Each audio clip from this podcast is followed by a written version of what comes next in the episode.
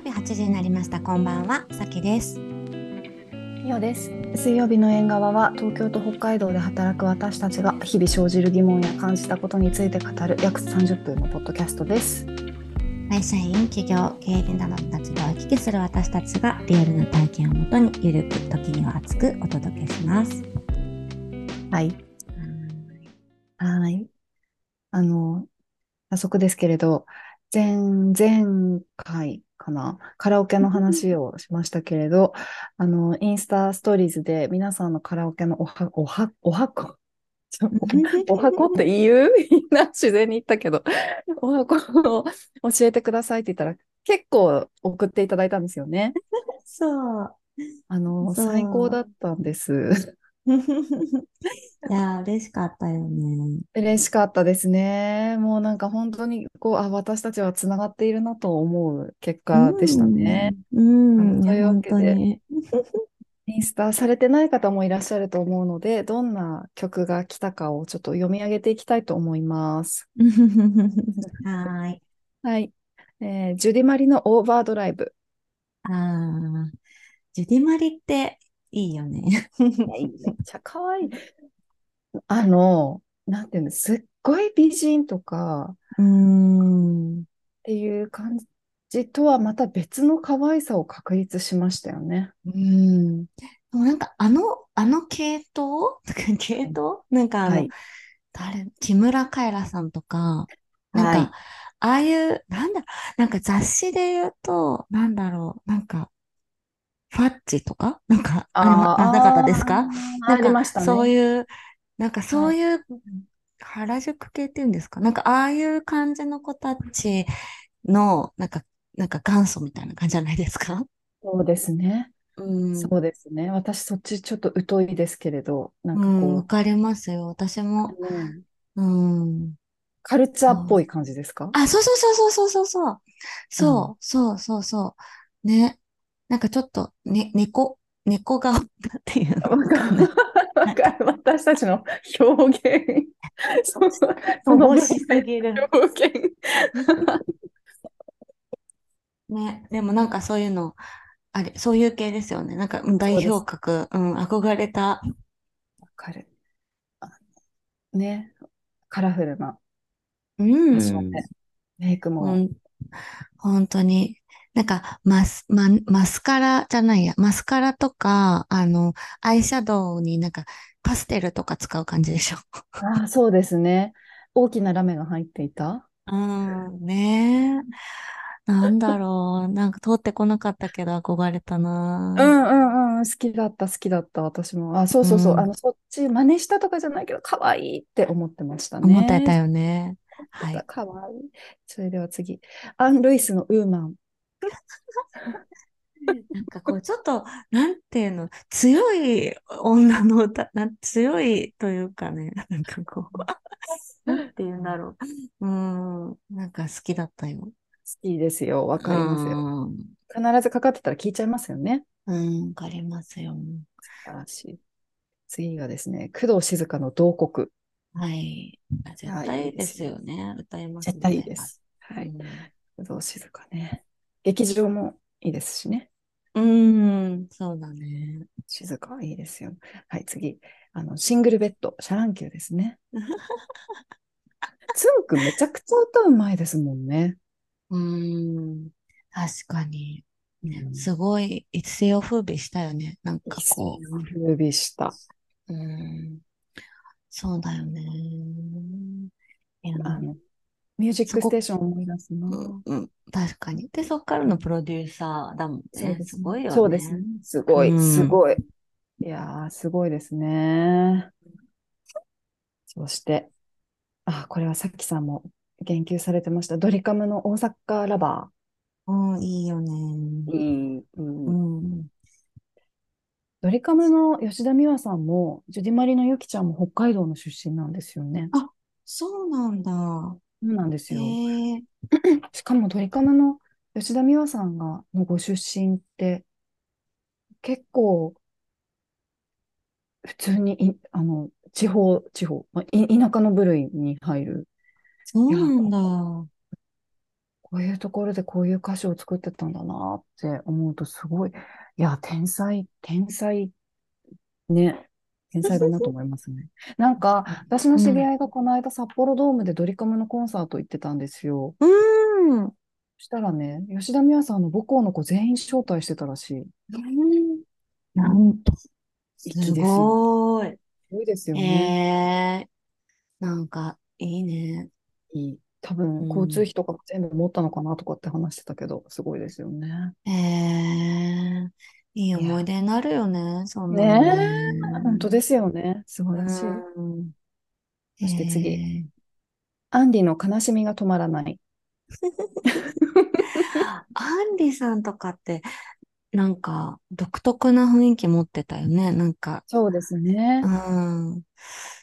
うん。竹内まりやとか、なんか、そういう、なんか、なん、なんか、ロングヘアをなびかせてみたいなのかな。もう、はい。ダメだ。ちょっと、表現が下手すぎる。じゃあ次行きますか？次行きましょう。グローブ。TK ファミリー世代です。あ。あーねねえ、盛り上がるよね。盛り上がる。一世風靡オブ一世風靡でしたよね、グローブうも。ん、本当に、本当に、誰もが持ち曲あったんじゃないでしょうか。あったんじゃないでしょうか。はい。次、あの、えー待ち伏せ。これ、私書いたんです。まあ 私も投稿したんです、これは。いやー、わかる。わかります？松任谷由実になる前の荒井由実うん、新井さんのね、うん、はい。振りあ付けも可愛い。。うん。そして、パートオブユアワールド。あ、これは、あの、あれですね。洋楽ですね。リトル・マーメイド。うんうん。いいね。いい歌詞だよね。いい歌詞。いいですね。うん。熱唱系感情が。ね。うん。そして、えー次、薬師丸ひろ子。ダブルの悲劇。薬師丸ひろ子ってそんないっぱい歌出してないよね。あ、どうだなろう。なんか俳優さんのイメージの方が強いかもしれないですよね。うん。うん。ねえ、なんかそのイメージだけど、そうなのかな。わかんない。うん。いや、でもこれも、あの、感情的な曲いい本曲ですよ当にね。、本当に。ああ、そして次は、プリンセスプリンセスの M。ああ、熱唱系でですね。ですね。なんか M を男の人が歌うとちょっとキュンとするんだけど、私。そうなんだ。うん。なんかたまに歌う人いないですか？いないあです、か？まだ歌う男性聞いたことがない。本当ですか？なんか歌う男性に出会ったらちょっとキュンとしました。マジですか？え、今度歌ってもらう。えーうん。なるほど。次、えっと、マイリトルラバうーー。ん。これはもうね、定番ですよね。定番ですね。はい。次、えー強く儚い者たち。ああ、コッコね。好きですね。好きです。はい。配信でも話しましたね。そうだね。歌う系ね。こう、不思議、不思議な感じの、はい。なんか、やっぱちょっとカテゴライズするとなんかいるね。こういう系みたいなね。確かに。確かに。う んそうですね。ちょっとうん雑に、あの、カテゴライズ後でした、したいですね。うん。次はテレサ・テンの償いです。いや、大好きですよ。もうんう、す泣いちゃう歌いますよ。わかり歌いますよ。誰かがかけてたら勝手に歌う感じですね。わかりますよ。はい。テレサ・テンとジュディ・ヨングはめっちゃ歌いますよね。ちゃいますよね。はい次、津軽海峡冬景色。ああ、定番ですね。えー私これね中学生の頃から好き。いいですようね。ん。次は、ユキのメランコリニスタ。うんああ、ジェリマリからのユキさんね。そうですねいいよね。かわいい。うん、歌ってる、そう、歌ってる人、なんか、そう、PV が可愛いよね。PV るを本人映像にしてっていつも思っちゃう。あわかる、わかる、わかる、わかる。そうですよね。今で、今見ても可愛い。うん。かわいい。いや、本当なんかあの、チャラとユキの一緒に歌ってた、うん。え、なんとかなんとかオレンジみたいな、あれの PV もすごいかわいいですよね。うん。いや、可愛い。世界観。ね、うん世界観。最後です。中島みゆきの時代。回る、回る、回りますね。本当本に。当ですよ。名曲ですね。うん本当によ。いや、いいよね。いい曲が多い。うん。全部歌えちゃいそうだもんね。いや、そうなんですよ。なんうん。か嬉しかわったのが全部知ってる曲だったんですよね。かる。なんか世うん。代とかもあるんだろうけどね。なんかうこう、ん。みんな同じ時代を生きてた人たちで生きすよね。生きてきた。そうですね。嬉しかっで、なんか、た。なんかやっぱ歌詞もね、う梅ん。歌詞も深く重いですし、イントロは長いし、前奏も長かった時代ですね。そうです、そうです、そうです。うん、いはい。や楽しかった。皆さんうありがとうござん。ありがいます。とうございます。はい。えっと、今日なんですけど、私が話したいと思ったテーマで、えっうん。と、何、何が、な、な、なんで思ったかというと、えっと、私の娘が今うん。中1なんですけど、バレエを長くやっていて、うあ、ん。足が、なんかそのバレエ由来で怪我しちゃったんですよね。そう、なんか立ち方の癖らしいんですけど、そへれでスポーえ。ツ整形に行ったんですよ。うんうんうん。で、行ったら、もう先生はやっぱりこうすぐ原因分かって、えっと、病名、症状を教えてくれうん。たんですけど、やっうぱりん。その長年こう培ってきた歩き方、立ち方の癖が影響して、うーで、えっと。普段の歩き方にもやっぱりかなり影響が出てるっていうことを言われて、で、ここからリハビリ始まるんですよね。なるほど。え、そうなんだ。普段の生活ではそんなに影響がないんですか？えー大きな影響はないんですけど、ちょっとやうん。っぱりある成長期だし、ああの、あ。たまにすっごく痛くなって、もう歩くのも辛くなっちゃうみたいな感じうんなんですよ。そうそうそう。で、まあ、ここで、なんか、それを専門のインソール作って、うで、ん。普段のリハビリ、あ、普段の歩き方の指導プラス定期的なリハビリみたいな感じで、こう、普段の歩き方の癖を直していくっていうコースにこれから入っていくんですけど、うん。いやなんかそれを見ながら私思ったんですけど、やっぱりこう、あのくらいの年齢でも歩き方、体の癖って直すのすごい難しいんだなと思うところから、うなんか考えん。方、私、なんか自分のその思考の癖っていうか、考え方の癖を直すのもすごい難しいよなっうて、なぜか思い始ん。めて、うんうんうんうで、んうん。私この番組の中で結構その相手に期待をすることで自分が苦しくなるみたいな話してきたと思うんですけど、うん。それを改めて、いや、なんか、ああいうふうに何度も何度も言ってるんだけど、私全然ここ治ってないよなって思ったんですよね。なるほどね。そう、なんかその、まあ、相手への期待を過度にしてしまうっていうのは一例なんですけど、その考うえ方ん。とか思考の癖を直すって、ど、どのくらい時間がかかるんだろうな。うそして、ん。リハビリ、リハビリ的な意味で言うと、なんか何をしていったらいいんだろうなって、なんかみんなその自分の、えー、なんだろうな、体じゃなくて考え方の癖にう気づいて、じゃあこれを直ん。そうって思った時に、どういうことしてるんだろうなって思って、あ確かの、に。そうもやっと思ったからここに持ってきてみました。確かに。なんか、え、ま、なんか、いきなりちょっとなんか、ち違う話じゃないけど、はいはい、なんか、あ。れ、あれかうん。もしれないけど、なんか意外とさ、その、なんか、上、上辺のところじゃないところに原因があったりもするよねって思って。上のところじゃないところ？なんか例えば、なんかさうん、っきの娘さんの話で言うと、私すうん、ごいなんか四十肩なんじゃないかって思うくらい肩が痛くて、で、ずーうん。っと腕が上がらなかったんですよね、上に。あ、うんうで、んうん。今もなんか整体通ってるんだけど、なんかうん、肩が痛い、肩が痛いって思ってたんだけど、なんうん。か実は、あの、あ腰の張りが肩の、あの、原因だったんですよ。なるほど。肩をめっちゃ治療されてて、あ、こ腰をめっちゃ治療されてて、うん、そう。で、それが結結結果肩を緩めるみことにつながってるみたいなうん、話で、で、うん、結うん。構なんかその整体とか行くとそういうことないですか？なんかこう、あります、めっ痛いとこ。じゃないとこめっちゃなんか針刺されたりとか。する？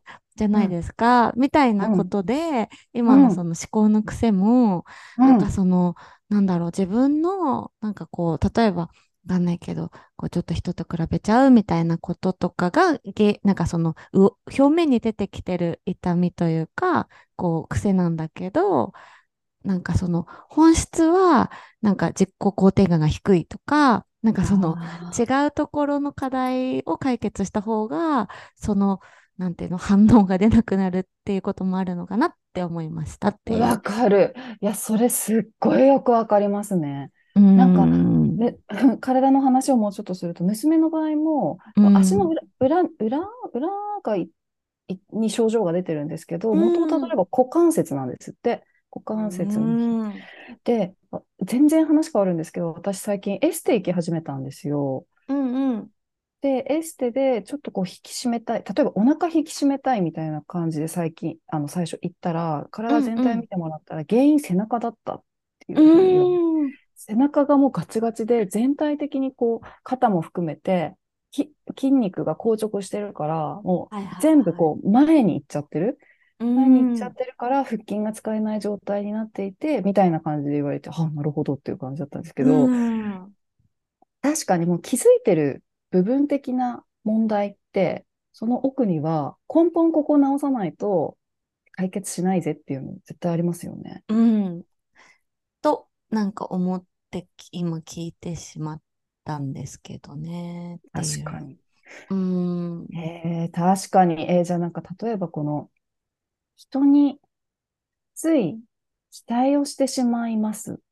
うん。期待をしているからこそ、それがう裏切られたと予想と違う、違った時にがっかりしてしまいますみたいなこう症状があった場合って、はいはいはい。根本は何なんでしょうね。どこにそうんの、それをう生み出しちゃう要因があるんだろ人に過度、人を、に対して過度な期待をしてしまうってことだよね。う。はい。うん。そうだよね。何なんだろう。まあ、もうでも、もともとはさ、なんかその、期待し、しあ、もう昔から期待してました？なんかそ、してたと思う。うーん、あ、そっかっていうか、うん、なんか今話しながら思い出したんですけど、うん、私、多分、み、期待し、多分、褒めてほしい。認めてほしいんですよ。認めてほしいっていう方が強くて、なんでそれを思い出したかっていうと、私、中学生の時に、うん、あの、結構、あの、合唱コンクールとか何かにつけてピアノの伴奏をやってたんですね。へえ、で、なんか、あの、好きだったし、うん、結構お願いされることも多くて、先生から。うん、で、ある、ある時、えっと、もともと伴奏する予定だった他のクラスの子が、前々日くらいに風邪でできませんってなっちゃって、うん、本番。の。で、あの、ちょっとやってくれ、みたいな、楽譜渡すから、えっと、これ、練習してきてくれないって言われて、で、私、あ、期待されてるって思うと頑張っちゃうから、それ今も変わらないんですけど、うん、割とこう、すごい時間、夜中まで練習して、その日まで仕上げたんですよ。で、仕上げたんだけど、仕上げて、で、ああ、よかった、本番何事もなく終わったってなったんですけど、先生に当たり前のように、あ、お疲れ様みたいな感じで言われて、あ、褒めてくれなかったっていうのすんごい傷ついて、私。ああ、なるほど。中学生の私は、それが終わった後、先生に抗議したんですよ。こう、なんか、すごく無理なスケジュールで、うん、先生は頼んできて、で、私はそれに応えられるように頑張ったけど、先生褒めてくれなかったって言って私抗議したのを思い出した。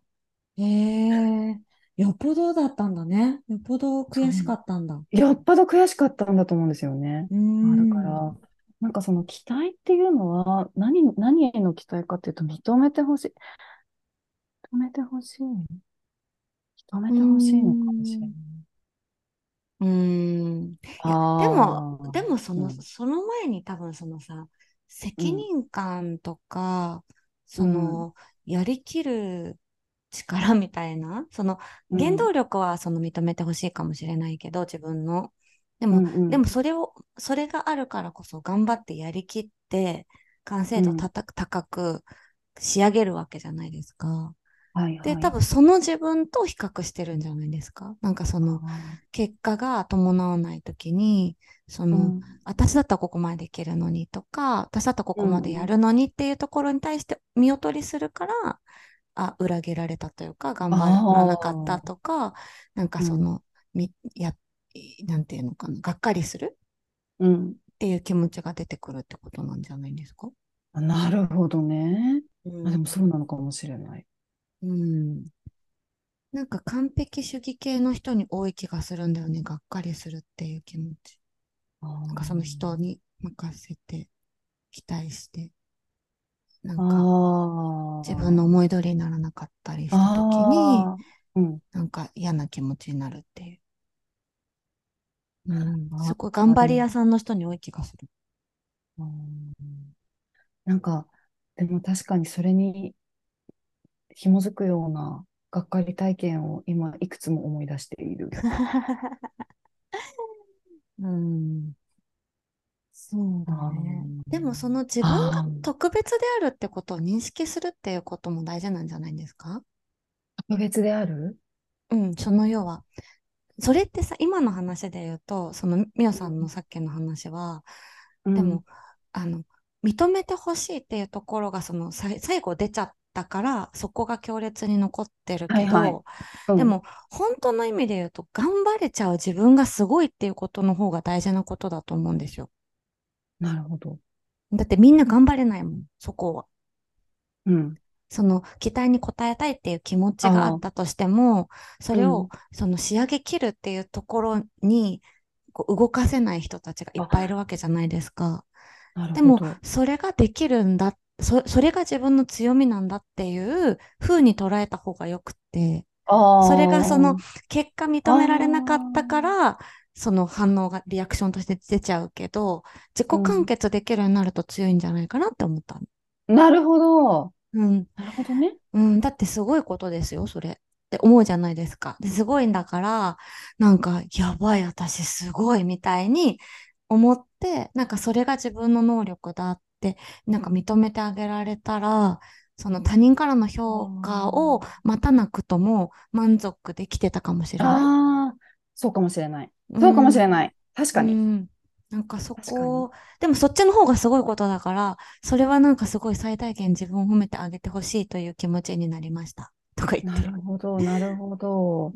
ああ、確かに根本人と比べがちっていうう、ん、うん、うん、うん。自分の中で、それはすごいでもありますね。なんか、自分一人で満足できないっていううん、性質ではあるんですうよ。多分ん、そうだよね。そうそうそう。なんか誰かから求められるとか、誰かに評価されるとかっていうところにすごく自分の中での重きを置いているから、うん、なんか他他者がいないと自分が満足できないみたいな、なんかそこにはすごい不健全な、うん、不健全性うん、があるんですよね。うん。うん、で、それだとやっぱり、こう、うん。なんだろうな。どんなに頑張ってても、それが報われるときと報われないときの、うんそのうんうんじ軸は、あなんか他人にあるわけじゃないですか。そうですね、そうですうん、ね。それってすごいしんどいよね。しんどい、しんどい。うん、だからこう嫌な気持ちになったりとか、なんかこう、もっとこうしたい、なも、なんていうの、こんなにやったのにとか、なんかその、がっかりしたりとかっていうことにつながるのかなって思ったけど、他確かに。人は、私のことなんて見てる人誰もいないみたいな、でも私は頑張るんだみたいな、で、ここまでやれて私やばい、すごいかも、みたいに自己完結できたら、うん。相当いいよねっていう。確かに。そうですうね。ん私も言いながらそれできない時もあるんですけど。うんああ。いやなんか、よくアスリートが、うんその、フィギュアの選手とか、まあ、は羽生、羽生選手のことを今思い出してるんですけど、うんうんなんかたまにその順位ではなくて、自分が満足できる演技をしたいですとかって言うじゃないですか、インタビューで。うんはい。ああいうのに近いのかもしれないですよね。そうだと思う。でもやっぱそういうふうにメンタルを保たないと、やっぱやっていけないんじゃない？ああいう、ね、やっていけないかも。ああいう、まあ、と、と、まあ、当然勝負の世界で生きてるから、そこはさ、うん最後を気にしなきゃいけないんだとは思うんだけど、仕事柄。うんでも、うんそれしか軸がないはちょっとしんどいよね、多分ね。そうですよね。うん。いやー、なんか結構この番組の中でも、うん。うん自分のなんか機嫌は自分で取るとか、他人うにこう、人ん。生のハードルを握らせないとか、ういろんな、ん。なんかそれに、今の話に近いようなテーマで話してきているんだけど、ういや、やっぱん。りなかなか気づいてはいても、実際の日々起きるエピソードの中では、適うん用すぐにはできないものですよね。うんでもまず気づくが大事だから、なん確かに。かこの、なんだろうな、なんか、あの、なんだろう、そういう妖怪が出てきたら自分の中に、はい。撃退、まずは認識して、撃退確か法を。ちょっとなんかね、培うしかないのかもしれないね。そうですね。うん、そうだよね。ういや、なんん。かその、私も全然ダメなんですよ。でも、なんかこう、私は結構客観的に見て、それをう自分ん。に置き換える方が、なんか、学べる人なんだと思うんですよ。うん。だうん。から、うん。人の話の方が冷静に見れるじゃないですか。うん。渦中にいるうん。とやっぱり結構、なんて自分も感情が出てきちゃうから。うで、ん。あの、あの、旦那が、やっぱ、うん。あの、ちょいおお若めなので、はいなんていうはい。のかな。なんかこう、いろんなことを家で、家帰ってきて、今日はこういうことうん。があって、あの人がこういうこと言ってきてるとうか、なんちゃらん。かんちゃらとかすごい言ってくるんだけど、うすっん。ごい冷静に見ちゃうわけ。うん。うん。うん。で、あの、で、その時にやっぱすごい、あ、この人の思うん。考の癖ってこうなんだなとか、うん。なんかすごい思うんうん。ですよ。で、彼はあやっぱり、なんだろう、近くて褒められたいっていう気持ちがすごい強い、認められたいっていう気持ちがん。うん。すごい強いし、うん。だから他人からの評価ですごい自分のやる気も、なんだ、モチベーションも。結構変わるタイプで、うで、ん。あの、それはすごいね、素晴らしいことだと思うんだけど、逆に危ういこと、ところでもあると思ってるから、うなんかそん。の、評価する人が会社の人じゃなくてもいいんじゃないっていう話をしていて、そのほ要は、わかんないけど、まあ会社員で、ね、う。う一生ん。その会社と添い遂げる人もいるかもしれないけど、う別にそん。の会社とか、その今の上司とかとうは、ん。誰か来たらちょっと待って。おや？はい。ピンポン。久しぶりのピンポあ、ン。あ、あ、どうぞどうぞ、大丈夫です。ごめん。お帰りなさい、全然大丈夫。あ、そうそう。で、なんかその、うん。さっきの話。戻ると、えっと、なんだっけ。そう、なんかこう、評価する人えー、があ、そうそうそう、そん。う、でいいんじうん。ゃないって話で、その人とだって一生さ、家うん。族になったわけじゃないんだから、一生そこにいるわけじゃ絶対ないじゃないですか。うん。うん。だから、なんかその、例えば私が家で聞いて、家うん。で、こうじゃないじゃねって、これすごいじゃんって言えれば、そっうちでん。満足できれば別にそれでも一旦はいいかもしれないし、で、う最後ん。にはそれが自己完結できるようになればいいのかなとか、そういうことん。はいつも思ってるんですよね。う。ん。うん。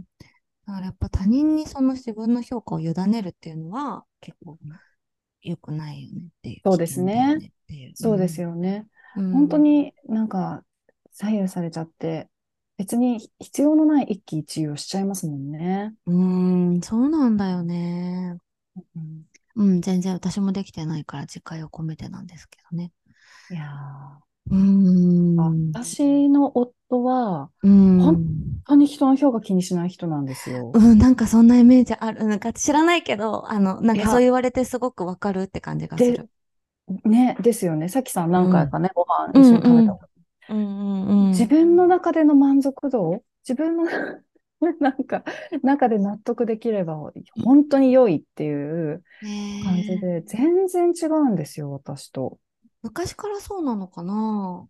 どうなでもそうなんじゃないかな。うーなんか、ん。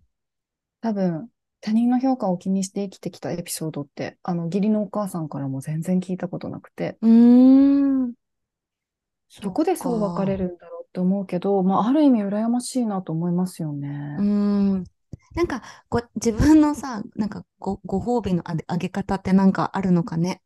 なんか、なんていうの？よしよし、よくやったみたいな、なんかそのさ、その、それあの、なんか、あれはなんか、例えばわかんないけど、ね、あの、なんか買うとかさ、あ、なんはい。かこう、なんかこう、なんとかするとか、なんかいろいろあるじゃないですか。ああ、なそうですよね。ごほ、ご褒美タイムみたいな、なんかわはいはい。なんかあるの。かな。なんかね、それもね、意図的に全然用意してる感じはなくて、強いて言えば山に行ってますね。山に行ったり、へ運動しに行え、ったりとかして、楽しかったあ、わーみたいな感じで帰ってきてああ、る。そうなんだ。う自分のん。時間を持つってことなのかな。そうかも。あ、で、それこそ何目う指してんのじゃん、ないですけど、もううん、体を動かして、うここまん。で登るんだって決めたところに登って帰ってくるとか、あとテニス、テニスだったらこんなフォームでこんなショットを打つみたいなところにすっごい満足して超幸せになってる感じする。ああ、ええ、いいね。ゲストに出演して。もらう？ご指あ、導賜ろうよ。確かに、確かにね。あー、さきさんがいたら冷静に聞けるかもしれない。なんでなんなんか、で？二人だとほら、なんかつい私も喧嘩腰でああ、でもさ、みたいな。そうそうそうそう。確かに。でもそっか、でもそういうの、うん、そうだね。向き合ってるところが、そういうところなんだな。うそうですん、ね。いや、自分の中でのそうの、ここまでいったら、それでもう自分は満足じゃんっていう、自分の中での一定厳しめ、厳しめわかんないけど、バーを設けて、うなんか、ちゃんん、と他人に何かを委ねることなく、なん、なんか、そうですね、じ、ちゃんと承認してあげるみたいな。うあん、承認。よ。だからやっぱ自信、自信もないんでしょうね、承認。うん、うん、うん。うん、うん。確かに。でもそういう意味では、そのさっきの山登りの例が分かりやすいなと思ったんだけど、なんうん。かこう、山ってその登ってるゴールがなんとなく見えてるかうら、ん。じゃあそうん。の次の、なんていうの？や、あの、頂点までみたいに、こう、目うん。標設定しやすいし、達成感もこう、見出しやすいのかもしれないじゃないですか。はい。はい。で、まあそのテニスもそうかもしれないけど、なんかこう、こうなりたいとか、こうしたいっていうゴールがある中の、その積みうん。重ねていく過程は、多分分うん。かりやすいって意うん。味では、なんかその、そこが自分で描けてると満足しやすいのかな。なんかうこ。う、う確かに。ん、ううん。ん、もっと広い視野で捉えるというか、うん。うん。ううん。うん。うん、ん。なのかな。そうですね。なんかゴールがあるものを趣、趣味というかにしてるっていうのはいい、いいトレーニングなのかもしれない。ああね、そうだようん。ね。なんかある意味料理もそうですよね。ああ。絶対完成するじゃないですか。はい、はい、はい、はい。過程を経て完う成する。ん、完成形のイメージがあってとか。確かに。ああ、そうかもね。だから逆に言うとそれがクリアに自分の中で見えてないときに、うん。あれなのかな。あうん、もその人に評価を求めがちってことなあ、のかな。そうかもしれない。そうかもしれない。うん、ねえ、そうなのかも。なんか、の中学校の、あ、どうぞどうぞ。うん、あ、うん、どうぞどうぞ。あ、さっきのその中学校の頃のピアノの例で言っても、多分、ゴールが見えてなかったのかもしれないですよね。なんかこういう曲をし、こういう曲を仕上げて、合唱で言えば、こういう、こんな、なんていうんですか？こ、まあ、ここまでのひ品質に持っていくんだ、みたいなイメージがないまま、うん、お願い、と、当日を乗り切って、みたいな感じうで言われて、私ん。はだから目的がその先生の当日を乗り切ってっていうオーダーに応えることだったから悔しかったんでしょうね。それに対するあれがなかリターンが。なかったからね。そうだそうそうね。そうそう。うんうん。そうだね。確かに。うん。今後なんか例えばピアノの伴奏をやっていくための、なんかまずはうん。一つのステップだみたいな感じで思えてたら、もうちょっと違っうん。たってとかあったのかもしれないしね。あったのかも。そうですね。だから面最初の自。分の中でのど、何をこれは目指していくものなのであるっていう自分とのちょっとした約束みたいなのがあると、かけ違いん。がなくなるかもしれない。確かに。うん。確かに。なんかこう。人のなんてお願いに応えるだけだと危険だはい。ね。危険。危険かもしれない。自分で解釈して自分なりのゴール設定をし直すみたいなことが重要なのかな。いや、めっちゃそうだと思いました、今。うーん。面白いね。面白い。いや、なんか私、その、結構その、し幸せを感じるときって、あ、この人が役に立ってるなって思うことなんですけど、うんうんでも、これこのままいくと結構危ういですね。いや、うん、なんかそ、それも大事だけど、それだけだと、あ、あ、あれだよね。なんかちょっとあれですよね。うん、またその沼にはまりがちだハマよね、多ると思う。分。ハマると思う。うんえだからなんか役に立つっていうのは、まあ、えまあ結果的にそうなんだけど、その手前にあるこれを自分の中で達成するんだっていうのは絶対都度あった方がいいですうね。ん、うん、うん、そうだね。